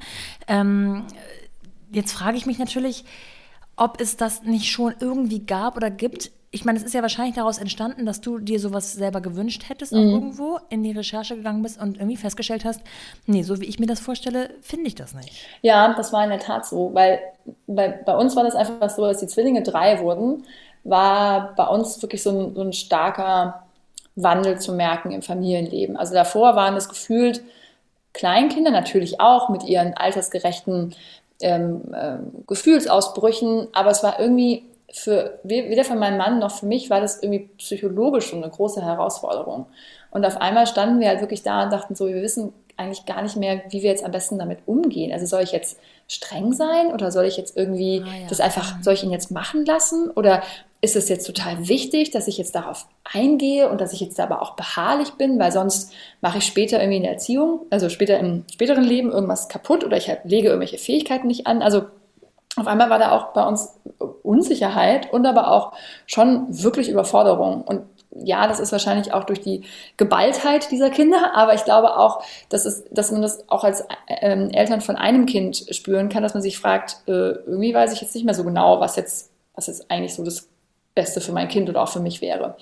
Und ich habe dann wirklich auch angefangen, ich habe angefangen Bücher zu lesen und dachte danach immer, oh, ich bin jetzt irgendwie die Supermama. Ich habe alles verstanden, wie ich es machen soll. Und dann habe ich das versucht anzuwenden, äh, was ich da dachte, was ich irgendwie verstanden hätte. Und es ging irgendwie alles nicht. Und dann habe ich wieder angefangen nachzublättern in diesen 250 oder 280 Seiten. So, wo war das denn jetzt nochmal? Ähm, also und habe dann das nicht gefunden, was ich brauchte und dachte, hm, das ist irgendwie, also ich fange jetzt ja nicht an, irgendwie das Buch zu exerpieren und hier Karteikärtchen anzulegen. Also mhm, da habe ich ja. irgendwie keine Zeit für. Und dann habe ich auch mich das war bei Beratungsstellen erkundigt, das war aber auch wirklich mühsam. Der Kinderarzt meinte da ganz süß zu mir, naja, ich kann Ihnen hier diese zwei Bücher empfehlen. Da dachte ich so, mhm. ja, das habe ich auch schon probiert. genau, und so kam das eigentlich, dass ich gedacht habe, Mensch, wo ist denn eigentlich die App dafür? Und wo ist denn eigentlich das Angebot? Und ich hatte zu dem Zeitpunkt aus irgendeinem Grund mal Headspace gefunden, ähm, die Meditations-App, mhm. und dachte, oh, sowas in der Art, wo ich so einfach reintunen kann und es fühlt sich auch voll gut und einfach an. Und das, das wäre doch irgendwie cool auch für uns Eltern. In kurz und in knackig und gerne auch zum Lesen und zum Hören. Also das haben wir auch immer äh, Notizen bei unseren Audio-Sessions, weil es ja doch auch immer wieder Lerntypen gibt, die sagen, ich möchte es hören und ich möchte es lesen oder hm, ich möchte es vor allem lesen. Also es gibt ja verschiedene Lerntypen. Das heißt, wir bieten schon auch den, den Text dazu an. Und so ist es bei, ähm, bei Headspace ja auch so ein bisschen in einigen Fällen. Und so kam das einfach. Ich dachte, nee, also das muss man halt einfach selber machen. Mhm. Wie ist das Ganze monetarisiert? Das ist eine Mitgliedschaft bei Family Punk. Das heißt, Eltern zahlen entweder ein monatliches oder Quartals- oder Jahresabo für alle Inhalte kostenlos. Und dazu gibt es noch ähm, persönliche, auch einen persönlichen Austausch. Wir bieten einmal im Monat einen Live-Talk an mit einer Erziehungsexpertin oder einem Erziehungsexperten ähm, zu verschiedenen Themen. Das hatten wir zum Beispiel gerade Mental Load. Davor hatten wir das Thema, ähm, was liegt eigentlich hinter dem Eisberg? Also was wir sehen, was das Kind tut, aber was liegt eigentlich dahinter? Ähm, das heißt, es ist auch ein bisschen so eine Art ja, Austausch. Nicht, dass sich unbedingt Eltern jetzt peer coachen sollen. Das ist ein Konzept, was wir jetzt aktuell nicht haben. Aber es geht schon darum zu sagen, hey, ich, ich bin Teil von was Größerem Ganzen und ich, ich weiß auch, es gibt andere, denen, denen geht es genauso. Ich bin nicht allein in, in meiner großen Freude über diese Kinder und ich bin aber auch nicht alleine in, mein, in meiner Verzweiflung oder dem Gefühl, dass es auch wirklich herausfordernd ist. Und ich, manchmal denke ich, dass einfach diese Tatsache, dass es anderen auch so geht und schon ein bisschen hilft, nicht, dass es das löst, ja. Fürs Lösen brauche ich Strategien, aber dass du dieses, dieses, ja, Verbundensein mit anderen, was sich ja nicht einstellt, wenn ich so perfekte Bilder überall sehe. Also dieses Verbundensein mhm. zu wissen, es gibt auch andere Eltern, die sind auch bei Family Punk, das heißt, die wollen auch, brauchen auch Support. Das ist so ein bisschen der Gedanke. Deshalb Mitgliedschaft und nicht einfach nur so hier, mach dein Abo und zieh dir den Content so ungefähr. Jetzt ähm, habe ich ja schon Insights und kenne die Plattform auch von innen, in Anführungsstrichen. Und das Ganze ist ähm, sehr professionell und hochwertig aufgearbeitet mit äh, mittlerweile auch Videos und ähm, genau Audiodateien. Du hast schon gerade gesagt mit Skripten und so weiter und so fort. Und du hast auch schon mehrmals von wir gesprochen. Das heißt, das ist jetzt keine One-Man-Show mehr ähm, oder keine One-Woman-Show mehr. Ähm, du hast ein richtiges Team dahinter, das natürlich auch diese ganzen Inhalte aufbereitet, weil das Thema ist ja im Grunde grenzenlos, dass du dir da ausgesucht hast. Ähm, wie groß ist dein Team aktuell? Ja, also aktuell ähm, sind wir zu elf plus ich. Ähm, das sind, ja, es ist ein Teil, ähm, sind das ähm, Angestellte. Also ja, ich habe eine, eine Teilzeitangestellte, Werkstudentin ähm, und wir haben auch immer wieder Praktikantinnen bei uns und Praktikanten. Machen wir auch ähm, sehr gerne, weil das, äh, finde ich, gehört auch so ein bisschen zum, zum einen zum Startup dazu, zum zweiten bekommen wir auch nochmal so neuen, komplett neuen Blick von außen. Und wir haben gerade in dem Bereich Content arbeiten wir ausschließlich mit, mit Leuten vom Fach. Also ich ähm, habe eine äh, Jugendreferentin, ich habe eine Psychologin, ich habe ähm, im Team Erziehungswissenschaftlerinnen, wir haben Kita-LeiterInnen, Leiterinnen ähm, im Team. Also alles Leute, die jetzt nicht sagen, ach, das Thema interessiert mich, sondern die es studiert haben und in vielen Fällen auch schon praktiziert haben. Und das ist mir auch wichtig, äh, dass wir diese Kompetenz haben, denn wir haben ja eine riesige Verantwortung. Also wir, wir ja, wir, ja. wir helfen ja, Beziehungen zu gestalten. Und das sollten wir tun auf Basis von äh, Lektüre, auf Basis von Forschungsergebnissen, auf Basis von Studienergebnissen und nicht auf Basis dessen, was uns halt gerade so am besten taugt. Also deshalb schauen wir auch wirklich in die Primärliteratur rein und dafür brauche ich eben eine gewisse, eine gewisse Grundlage. Und das hat eben, haben eben gerade die Kolleginnen in dem Team, haben das ganz besonders. Und mir ist aufgefallen, weil du stellst dein Team teilweise auch bei Instagram vor, dass die gar nicht alle unbedingt in München arbeiten und sitzen und nee. wohnen, sondern ziemlich verteilt. Das finde ich besonders cool. Ähm, ist das jetzt der aktuellen Situation geschuldet oder habt ihr das von Anfang an so aufgebaut? Genau, das war eine sehr bewusste Entscheidung. Ich habe ja diese Idee 2019 entwickelt und habe dann sehr schnell eine Freundin von mir überzeugen können, dass das eine total coole Sache ist. Und ähm, die hat dann ähm, quasi mit mir gegründet im, im Sommer 2020. Also die Idee kam ja 2019, dann war ich auch noch mal im Ausland und so richtig gestartet sind wir im, im Frühjahr ähm, 2020 und sie kam dann ähm, nach Austritt bei ihrem Arbeitgeber im Sommer 2020 dazu. Und äh, sie wohnt aber nicht in München. Und wir haben, und keine von uns beiden wollte umziehen jetzt für Family Punk, ja. weil wir beide einfach den Ort mögen, wo wir gerade sind. Und wir haben gesagt, wir machen das als ganz bewusst als Remote Company, also als virtuelle, als virtuelle Company. Da gibt's ja auch echt schöne Beispiele mittlerweile, wie das gut funktionieren kann. Und das, als dann Corona kam, so Mitte, Mitte März und der Lockdown kam, war das für uns von der Arbeitsweise her also für die, für die Arbeitsabläufe keine große Umstellung. Es war natürlich eine riesige Umstellung, weil die ja. Kinder alle zu Hause waren. Ähm, ja. Aber so dieses, dieses Remote, also dieses Remote First, das ist wirklich Teil unserer, unserer Family Punk DNA. Und ähm, ich glaube, das kommt ein bisschen daher, dass ich das bei McKinsey in den letzten sechs Jahren äh, wirklich, das war mein, mein täglich Brot. Also ich habe fast nur virtuell gearbeitet. Ich habe viel mit Indien, viel mit USA gearbeitet und habe gemerkt, das funktioniert. Ich kann, ich kann riesige Softwareprojekte leiten, ohne die Menschen permanent zu sehen. Es hilft, wenn man sich sieht. Also ich bin gar kein Verfechter von, man sollte sich bitte bloß nicht sehen und jeder sollte sich irgendwie in seinem Homeoffice verschanzen. Darum geht es uns überhaupt nicht. Ähm, es geht eher darum, dass wir, dass wir Methoden finden, wie wir uns trotz der physischen Distanz verbinden können und sobald die Corona-Pandemie äh, also quasi sich mal abschwächt, wird wirklich das eine der ersten Sachen sein, dass wir uns mal in der Mitte Deutschlands irgendwo auch mal treffen und auch mal, auch mal ja. in die Augen gucken können und auch mal umarmen können und sagen können, wie, wie schön es irgendwie ist, dass wir zusammen arbeiten. Also diese, dieses Bedürfnis nach auch mal physischer Nähe, das will ich überhaupt gar nicht ähm, kleinreden. Ich kann nur sagen, alles das, was wir geschaffen haben, jetzt in, in den letzten elf Monaten, zwölf Monaten, haben wir komplett remote geschafft. Also es gibt Kolleginnen, die habe ich, mit denen arbeite ich seit über einem halben Jahr zusammen, die habe ich noch nie gesehen. Physisch. Wahnsinn, mhm. ja. Und dazu kommt noch, das Team ist auch ähm, herrlich divers. Ja. also männlich, weiblich, äh, mit Kindern, ohne ja. Kindern, äh, mit Hund, mit ohne ja. Hund, habe ich gelesen. Ja.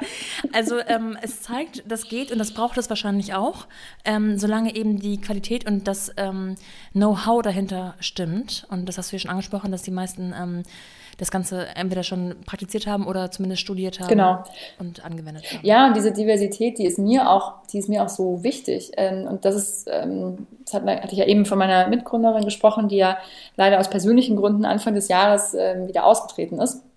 Und was ja. mir natürlich auch fehlt, ist diese Diversität auch in, im Führungsteam. Weil ich habe ja eine gewisse Perspektive, wie ich, wie ich Mutterschaft erlebe, wie ich Elternschaft erlebe, wie, wie wir Vereinbarkeit leben. Ne? Und das ist ja nur mhm. ein, ein, also ich bin ja nur eins von ein paar Millionen.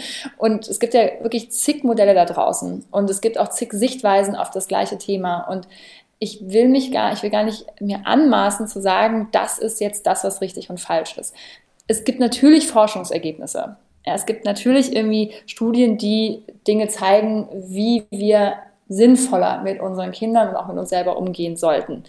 Ähm, aber das heißt ja nicht, dass man nicht trotzdem verschiedene Sichtweisen auch zeigen kann und zeigen darf. Und diese Diversität, die haben wir im Team zum Glück. Und ich bin auch super dankbar, dass ich auch andere Eltern im Team habe, die mir auch mal Rückmeldung geben zu dem, was, wie ich Dinge sehe. Und die sagen, du, also wir würden es anders machen oder ich habe es eigentlich so gelernt oder du, was ich so lese in der Forschung, zeigt sich das eigentlich so.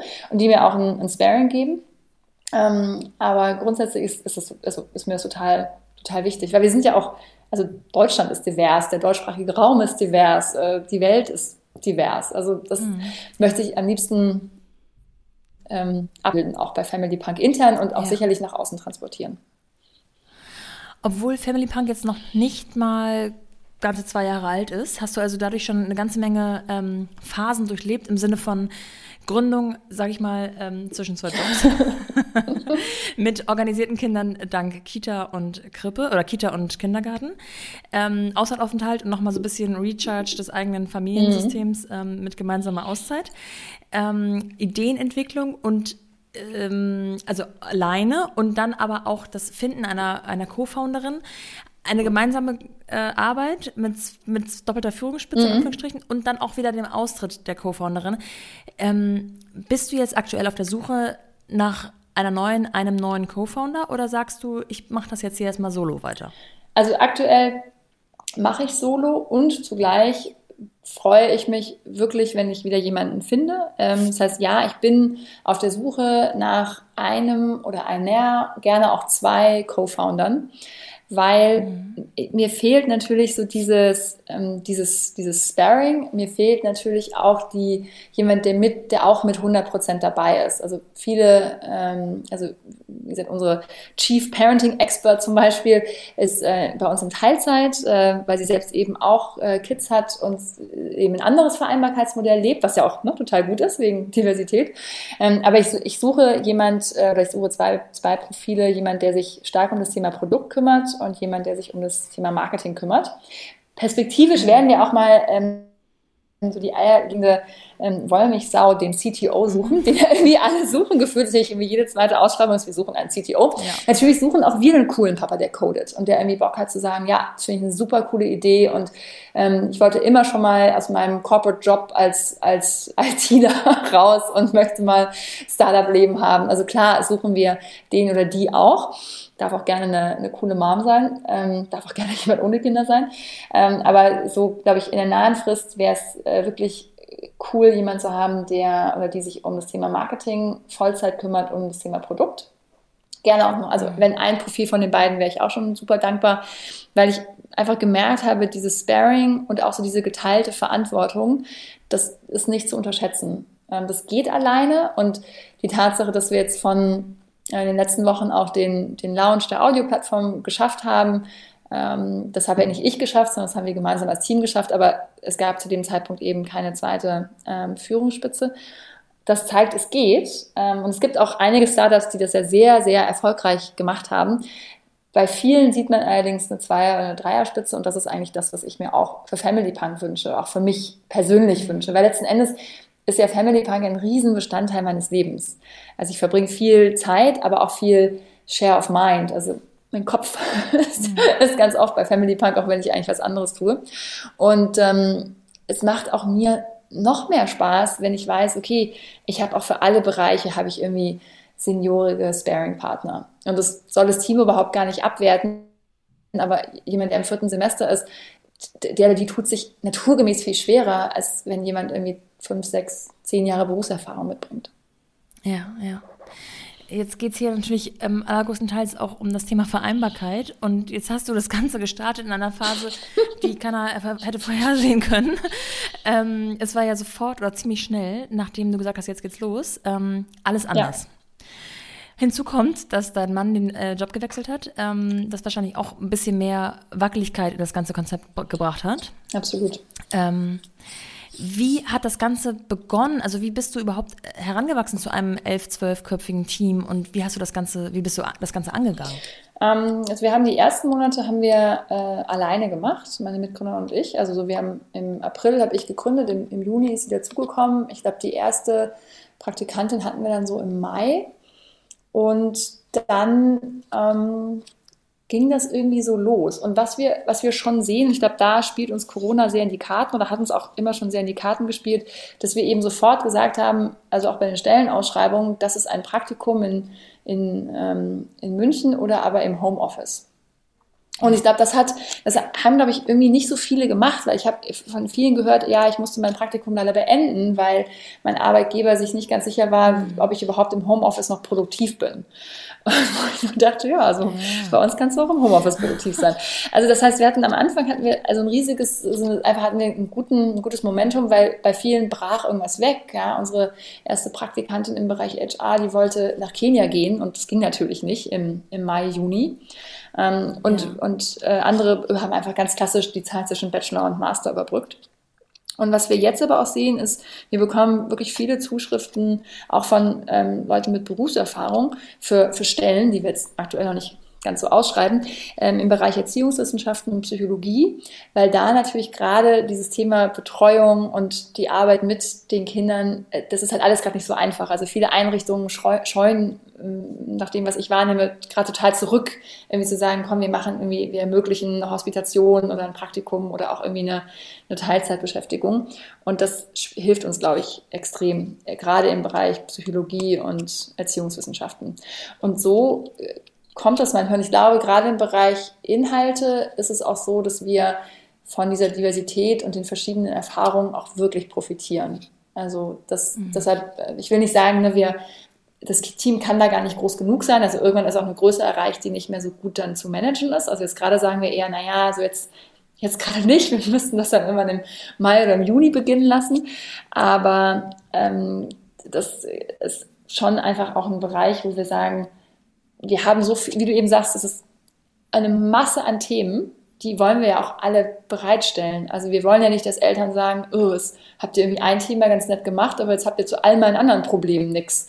Sondern wir wollen ja relativ zügig jetzt diesen, diesen Content auch erweitern. Und waren die, deine Kinder währenddessen die ganze Zeit ähm, weiterhin in der, in der Betreuung oder musstet ihr da auch teilweise dann zu Hause? Nee, ähm, nee die waren also letztes betreuen? Jahr, also es kam quasi wirklich am 13.03. war ja, glaube ich, dann der, der, die Lock, das Lockdown-Announcement und dann waren meine Kinder vom 15.03. oder 16.03. bis Anfang Juni waren die zu Hause. Also erst waren die Kindergärten, also die waren ja nie ganz geschlossen, aber es war einfach, eine sehr rigide Notbetreuung für ähm, systemrelevante Berufe und da gehören weder mein Mann noch ich dazu und deshalb waren die Kids waren dreieinhalb Monate ähm, nee, stimmt nicht. Zwei, äh, ja, drei, drei Monate zu Hause, genau. Das bremst einen natürlich gerade am Anfang total aus, wenn man so vor Ideen eher übersprudelt. Und ich kenne es auch, meine Tochter war gerade eben eingewöhnt, also dann wieder hieß so, jetzt wieder nach Hause. Und äh, ich genieße natürlich irgendwo auch die Zeit, die ich wieder neu mit ihr gewinne. Aber ja, die eigenen Projekte sind natürlich deutlich langsamer und man hat ja auch so eine intrinsische Motivation. Ja. Ähm, das kann halt hin und wieder auch mal äh, zu Unzufriedenheit führen. Wie habt ihr euch zu Hause aufgeteilt, beziehungsweise ähm, vielleicht durch familiäre Hilfe oder sind die Kinder dann doch schon so groß, in Anführungsstrichen, dass sie sich miteinander beschäftigt hm, Hoffnungsvolle Frage. Die Antwort lautet, lautet leider nein. Also unsere, unsere ja. Kinder ähm, vor allem, weil die eben auch zu dritt sind und dann ähm, auch noch drei Jungs und Studien haben auch da gezeigt, gleichgeschlecht, gleichgeschlechtliche Kinder, die in einem kleinen Altersabstand sind, streiten sich besonders häufig. Also das ist ähm, so, das heißt, also das, das ging gar nicht. Also die Kinder, wenn, wenn, wenn wir jetzt hätten beide arbeiten müssen und wir hätten kein, keine Unterstützung gehabt, dann hätten wir ihnen, ähm, was weiß ich, irgendeine Folge von Sendung mit der Maus, Pumuckl, Paw Patrol oder irgendwas anderes äh, an einem ja. Halbvollen anmachen müssen was wir gemacht haben, ist, wir haben den Tag irgendwie äh, auch nicht so innovativ in zwei Hälften geteilt und haben gesagt, es gibt ja. halt eine, es gibt eine Morgenschicht und es gibt eine Nachmittags-, Nachmittags bis Abendschicht. Und dann haben wir fünf, fünf von diesen Schichten durch unsere Babysitterin ähm, machen lassen. Also es waren auch wirklich nur die eine Person. Und jetzt im Nachhinein, ne, also wir haben damals, ja, wir haben die dann nach Hause gefahren, dass sie auf keinen Fall mit dem Bus fahren musste. Ne? Also es war ja, war ja alles damals total früh. Ne? Wenn man jetzt in, im Nachhinein diese, diesen Mini-Hügel sieht an Infektionen, dann war das Risiko im Vergleich zu heute, also nichts. Ne? Also, ja. aber damals war das ja irgendwie alles frisch und keiner wusste was. Also haben wir maximale Sicherheitsvorkehrungen ähm, getroffen, die wir treffen konnten unter den Umständen, dass sie eben kommt. Und ähm, das heißt, wir hatten dann noch fünf ähm, halbe Tage und die haben wir uns so aufgeteilt, dass ich drei davon gemacht habe und mein Mann zwei. Und dann mhm. bin ich, und dann habe ich aber auch in der Zeit wirklich nicht gearbeitet. Also ich bin keine Verfechterin von, ich schaff's parallel zu arbeiten. Also was ich schon mhm. irgendwie kann, ich kann meinen Laptop ins Wohnzimmer setzen und dann kann ich mal fünf Minuten kurz was nachgucken oder ich kann mal irgendwie eine Bestellung irgendwie machen oder sowas, wenn die Kids dabei sind. Aber ich habe das eigentlich gar nicht gemacht. Ich habe auch das Handy dann nur, um irgendwie Fotos zu machen. Und dann haben wir, ähm, ja, waren wir viel spazieren und haben auch mal den einen oder anderen irgendwie Mini-Ausflug gemacht zum, zum benachbarten See und waren auf dem Spielplatz und ja, haben einfach viel Zeit, waren im Wald, haben einfach viel Zeit miteinander verbracht und haben eben diese fünf, diese fünf halben Tage haben wir uns eben aufgeteilt. Und was ich halt gemacht habe, ich habe dann eben ähm, vor allem meinen Tag früher anfangen lassen. Also ich bin dann abends einigermaßen früh ins Bett und habe dann einfach morgens, bevor die Kinder wach geworden sind, oft schon zwei Stunden gearbeitet. Das war dann so meine Antwort auf die auf die Krise. Ja. Die Inhalte, die Family Punk anbietet, sind ja eigentlich umso wichtiger in dieser Krise. Also die sind ja wahrscheinlich, ähm, die gewinnen ja jeden Tag an, an, äh, an Gewicht. Ähm, aber natürlich muss man auch diese Message, die man hat, hinauspusten, gerade wenn man noch jung ist, frisch ist und ähm, das noch nicht, also noch unbekannt ist. Und da ist ja wahrscheinlich ich denke jetzt mal Instagram der Kanal der Wahl oder ähm, was würdest du sagen, worüber ihr euch am meisten verbreitet? Ja, also wir sind natürlich ein digitales Produkt. Das heißt, wir brauchen eine gewisse digitale Affinität. Ähm, jetzt ist ja. natürlich die Smartphone-Penetration in Deutschland extrem hoch, dass wir uns eigentlich keine Gedanken machen müssen. Aber natürlich hat Instagram und Facebook haben halt eine gewisse, die Zielgruppe dort haben, haben eine gewisse digitale Affinität. Per se, dass sie sich eben Entertainment nicht ja. über eine Zeitschrift, wie zum Beispiel die Eltern oder Brigitte Mom oder Dad oder sowas holen, sondern dass sie ähm, eben das bei Instagram konsumieren. So, und deshalb ja, ähm, ich glaube schon, dass wir über Instagram und Facebook ähm, Eltern finden werden. Wir ähm, also das haben wir auch schon gezeigt in den letzten, haben wir auch schon gesehen im letzten Jahr, dass das funktioniert. Ähm, ich glaube aber auch, dass wir perspektivisch noch einen, einen breiteren Marketingmix brauchen werden. Aber jetzt am Anfang ist der Fokus einfach so wichtig. Ich habe das irgendwie von Blinkes gelernt. Ähm, ich habe da ein, Interview gelesen von ähm, Holger Seim, einem der Gründer, der meinte, sie haben erst dann einen neuen Marketingkanal aufgemacht, wenn sie den, den alten quasi perfektioniert hatten. Also wenn sie gemerkt haben, dass sie an dem jetzt nicht mehr so wahnsinnig viel besser machen können. Und ja. da sind wir natürlich noch nicht. Ähm, ist ja schon acht Jahre alt. Ähm, das heißt, auch da ist für uns der Fokus einfach ganz wichtig. Und deshalb ja, Instagram und Facebook sind auf jeden Fall relevante Kanäle für uns. Und sind ja auch so zeitaufwendig, ne? Mhm. Also sowohl als User kann man da ja unheimlich viel Zeit ja. verplempern, in Anführungsstrichen, ob es jetzt so gut ist oder nicht, ähm, als auch ähm, als derjenige, der Content schafft. Und ähm, eigentlich muss man ja auch gerade, um, um ähm, Visibilität ähm, zu bekommen, jeden Tag posten, Story machen und so weiter und so fort. Das heißt, das legst du dann alles ähm, auf den Vormittag oder hast du dafür dann Mitarbeiter, die das ein bisschen unterstützen können? Ähm, also wir haben ähm, Kolleginnen, die uns da unterstützen. Also ich habe Kolleginnen, die uns, die mich beim, im Bereich Social Media unterstützen, weil ich sehe es genauso wie du. Es ist ein Es ist wirklich zeitaufwendig. Das ist auch, finde ich, neu. Ne? Also ich bin ja, ich habe ja Marketing studiert im Rahmen meines BWL-Studiums, da gab es Facebook und Instagram nicht. Also das mhm. ist, ähm, also was ja die letzten 20 Jahre hervorgebracht hat, finde ich schon immer wieder, immer wieder spannend. Ähm, und wir, wir sind ja mittlerweile eigentlich alle irgendwie Content Creators. Also wir, wir sind, also egal ob wir jetzt so wie wir, die wirklich auch noch über das Marketing hinaus Inhalte erstellen und, und anbieten, aber alle sind ja mittlerweile zu, ähm, zu, zu Inhalteerstellern und Erstellerinnen geworden. Und wir haben, also ich habe da eine Social Media Praktikantin, die mich unterstützt. Wir machen zusammen die inhaltliche Planung und dann ähm, erfolgt die Umsetzung dann eben nochmal, also sie umsetzt um, ich gebe nochmal Feedback und dann plant sie das entsprechend ein. Und ich, ähm, es gibt aber auch immer wieder einzelne Posts, die ich selber schreibe, also einfach so ein bisschen meine Story nochmal meinen, meinen Blick irgendwie reinzubringen.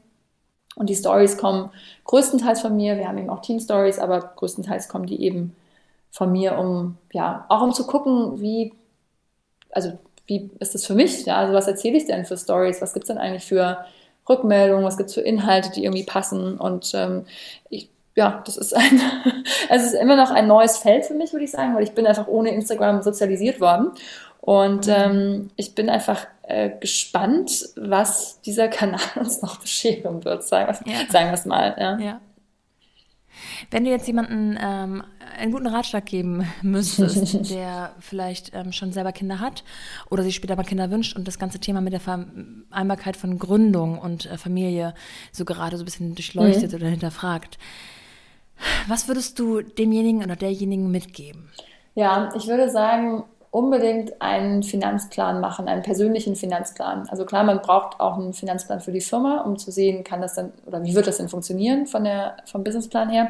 Aber es, glaube ich, gerade wenn man irgendwie Gründung und Familie ähm, versucht zu vereinbaren, ist wirklich die Überlegung, wie finanziere ich mich denn? Weil wenn man jetzt nicht etwas anbietet, was sofort Geld abwirft, also zum Beispiel man gründet ein Beratungsunternehmen oder man gründet ein Unternehmen, was sofort ein Produkt verkauft, was sofort von den Margen her so super ist, dass es sofort irgendwie was abwirft. Oder ich gründe und werbe sofort irgendwie ein, zwei Millionen Invest ein und kann mir sofort ein Gehalt zahlen. Also wenn man das alles nicht macht, was würde ich sagen die Mehrzahl der Fälle ist, dann muss man sich ja irgendwie finanzieren. Und das auch super klar mit dem Partner oder mit der Partnerin irgendwie abzusprechen. Also geht es an die Ersparnisse, ähm, holt man sich einen, einen, Kredit von den eigenen Eltern oder den Schwiegereltern, wenn es möglich ist, oder von den Geschwistern, um ein paar Monate zu überbrücken. Wie viel Zeit gibt man sich eigentlich? Und da muss ich auch ganz selbstkritisch sagen, das habe ich auch am Anfang echt unterschätzt, also auch wie lange die Dinge dann dauern. Ja, und das, ähm, also das würde ich unbedingt machen, dass auch klar ist, gebe ich mir jetzt ein Ja und dann, dann muss was passieren. Also was muss ich dann quasi, muss ich dann wieder ein Gehalt beisteuern oder muss ich dann wieder bei meinem alten Level sein, wo ich vielleicht vor der Gründung war? Ähm, das könnte schwierig sein, ähm, auch zwei Jahre nach Gründung noch. Also je nachdem, was, was vom Job man eben ausgestiegen ist. Also diesen persönlichen Finanzplan unbedingt machen, würde ich empfehlen. Ja. Und das Zweite würde ich empfehlen, das Thema Kinderbetreuung nicht zu vernachlässigen, weil man, man hat ja vielleicht manchmal so, ich habe die übrigens auch gehabt, diese romantische Vorstellung, ja, ich sitze dann da und ich arbeite ein bisschen und ich bin ja komplett meine eigene Chefin ähm, und meine eigene Herrin und so weiter. Das ist auch irgendwie richtig, aber das heißt ja nicht, dass ich nicht auch wirklich Dinge erreichen will und manchmal auch erreichen muss. Ja, oder wenn ich zumindest mich einigen externen Zwängen unter also manchmal sage ich ja, ja, ich mache an einem Programm, nehme ich teil und dann habe ich da auch Verpflichtungen. Und da kann ich nicht sagen, nee, sorry, aber heute war ich jetzt irgendwie meine eigene Chefin, habe ich jetzt nicht gemacht. Das geht ja dann auch nicht. Also man hat ja manchmal auch gewisse Deadlines, die man einfach einhalten muss. Und wenn dann an dem Tag irgendwie drei Kinder um mich rumspringen würden, also dann, dann merke ich ganz, auch, ganz oft auch, dass dann, dann kommt eigentlich der Stress, wenn ich das nicht gut geplant habe, wann ich meine Sachen erledige. Und dass ich zum Beispiel, wenn ich um 17 Uhr noch nicht fertig bin, mit allem, wenn dann nämlich die Kinder nach Hause kommen und auch mal hochkommen und mal Hallo sagen, dann merke ich so richtig, wie es so in mir so kribbelt und brodelt. Ja, also das, das heißt, ich versuche immer so ab, ab 17 Uhr ähm, im Idealfall keine Telefonate mehr zu machen. Oder wie heute zum Beispiel bin ich ins, ins Coworking gefahren, weil ich einfach weiß, die Kinder hätten das total spannend gefunden, dass ich jetzt eine Stunde am Telefon bin. Und ich wette, wir hätten schon dreimal die Fragen gehabt. Mama. Ja. so, und das heißt, dieses Thema Kinderbetreuung, sich da auch ehrlich zugestehen, okay, wenn ich die Kinder alleine betreue, ähm, zum Beispiel ab 15 Uhr, dann habe ich de facto eine, äh, habe ich de facto irgendwie, was weiß ich, 35 Stunden. Ähm, und dann kann es auch, auch sein, dass ich vielleicht mal abends noch ran muss, wenn die Kinder im Bett sind, weil es einfach nicht reicht, um die Company nach vorne zu bringen. Oder zu sagen, nein, ja. ich gehe ganz bewusst, ich gehe dieses langsame, diese langsame Entwicklung, die nehme ich in Kauf. Auch wenn mir dadurch ähm, Opportunities durch die Lappen gehen. Das, das ist mhm. wirklich so ein, das ist ein Trade-off und den muss man sich, finde ich, vorher gut überlegen. Und auch, finde ich, die Kinder können ja nichts dafür, dass ich jetzt irgendwie gründe. Also denen ist es ja im Zweifelsfall irgendwie, also es ist ihnen eh suspekt, dass ich keinen Chef habe, aber das versuche ich ihnen jetzt so langsam mal anzugewöhnen, dass äh, ich die Chefin bin. Ähm, aber denen ist es ja egal und die haben ja die gleichen Bedürfnisse und das kann ja auch nicht sein, dass meine Gründung jetzt irgendwie sich komplett auf deren Kindheit negativ niederschlägt. Also das soll es ja. ja auch nicht sein. Ja. Du als Mutter von drei Kindern, davon Zwillinge und äh, nicht mal ein anderthalb Jahre jüngeres drittes Kind, würdest du sagen, Vereinbarkeit, das gibt es? Mm, ich würde sagen, es gibt immer so Momente. Eine, eine meiner liebsten Freundinnen, wenn ich, wenn ich sie frage, wie war es im Urlaub, die hat auch drei Kinder, die sind nicht ganz so eng ja. beieinander, aber ausreichend eng beieinander. Wenn ich sie frage, wie war es im Urlaub, sagt sie immer, du, es gab wunderschöne Momente. Und, und viele, viele, ja. ich, äh, hin und wieder lese ich es auch mal woanders, dass, ähm, dass Eltern sagen, ach, wir waren als Familie im Urlaub und ach, es gab jeden Tag so einen richtig schönen Moment. Und ich finde, so ein bisschen ähnlich ist es mit der Vereinbarkeit. Also Vereinbarkeit ist für mich kein Zustand, sondern es ist sowieso ein Prozess. Ja, und, und ja. Vereinbarkeit ändert sich irgendwie so, ähm, ändert sich vielleicht jeden Tag, aber mit Sicherheit alle paar Monate, weil wieder irgendwas anders ist, weil im Job sich irgendwas anders ähm, ergibt oder in der, in der eigenen Company. Also das heißt, es ist eh nicht in die in Stein gemeißelt, wie man jetzt irgendwie Vereinbarkeit lebt.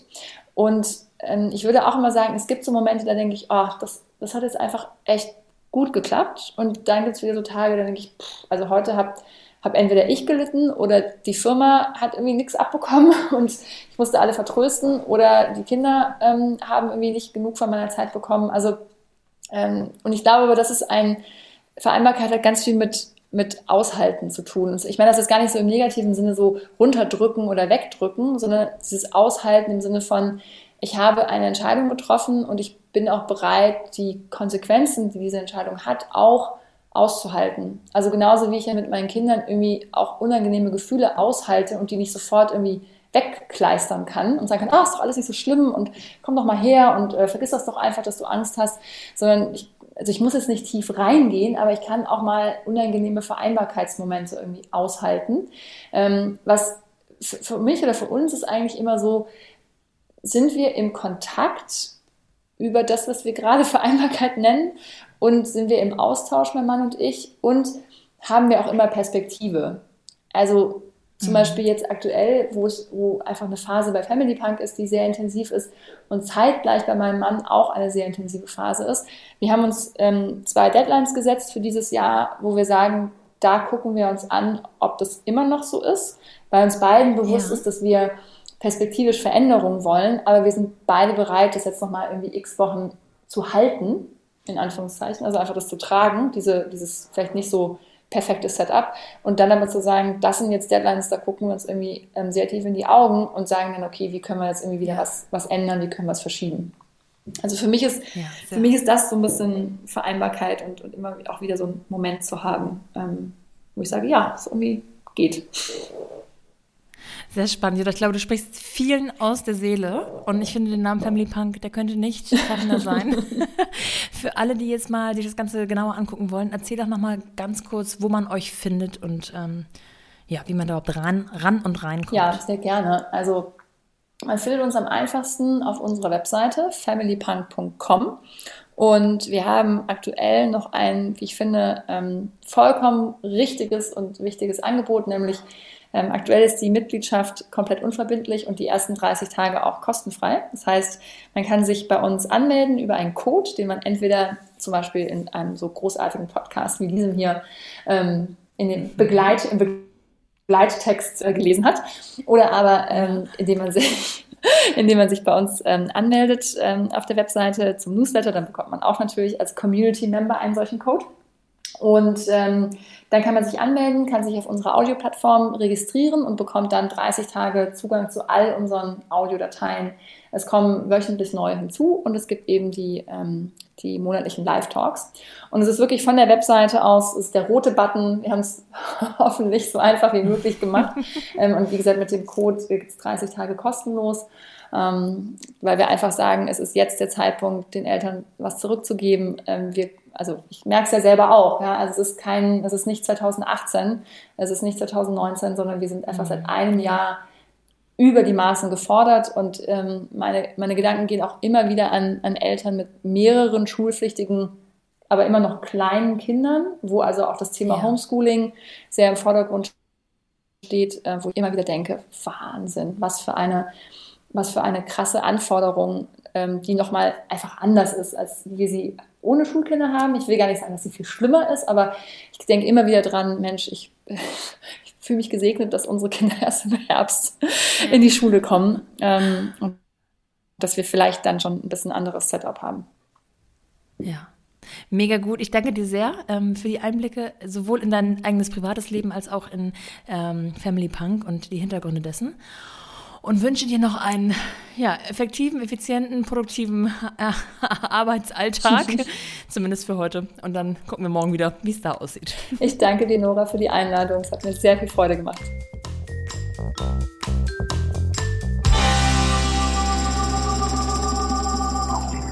So, und wie versprochen gibt es jetzt den Code. Mit Mumpany30 könnt ihr die Inhalte von Family Punk auf www.familypunk.com 30 Tage lang kostenlos testen. Alles auch nochmal in der Beschreibung und den Shownotes zu dieser Folge, in der ihr auch den Code zu Everyfoods noch einmal findet. Also perfekte Häppchen für Kopf und Magen in dieser Folge sozusagen. Wow, das hat sich gerannt. Bis dahin, eure Nora.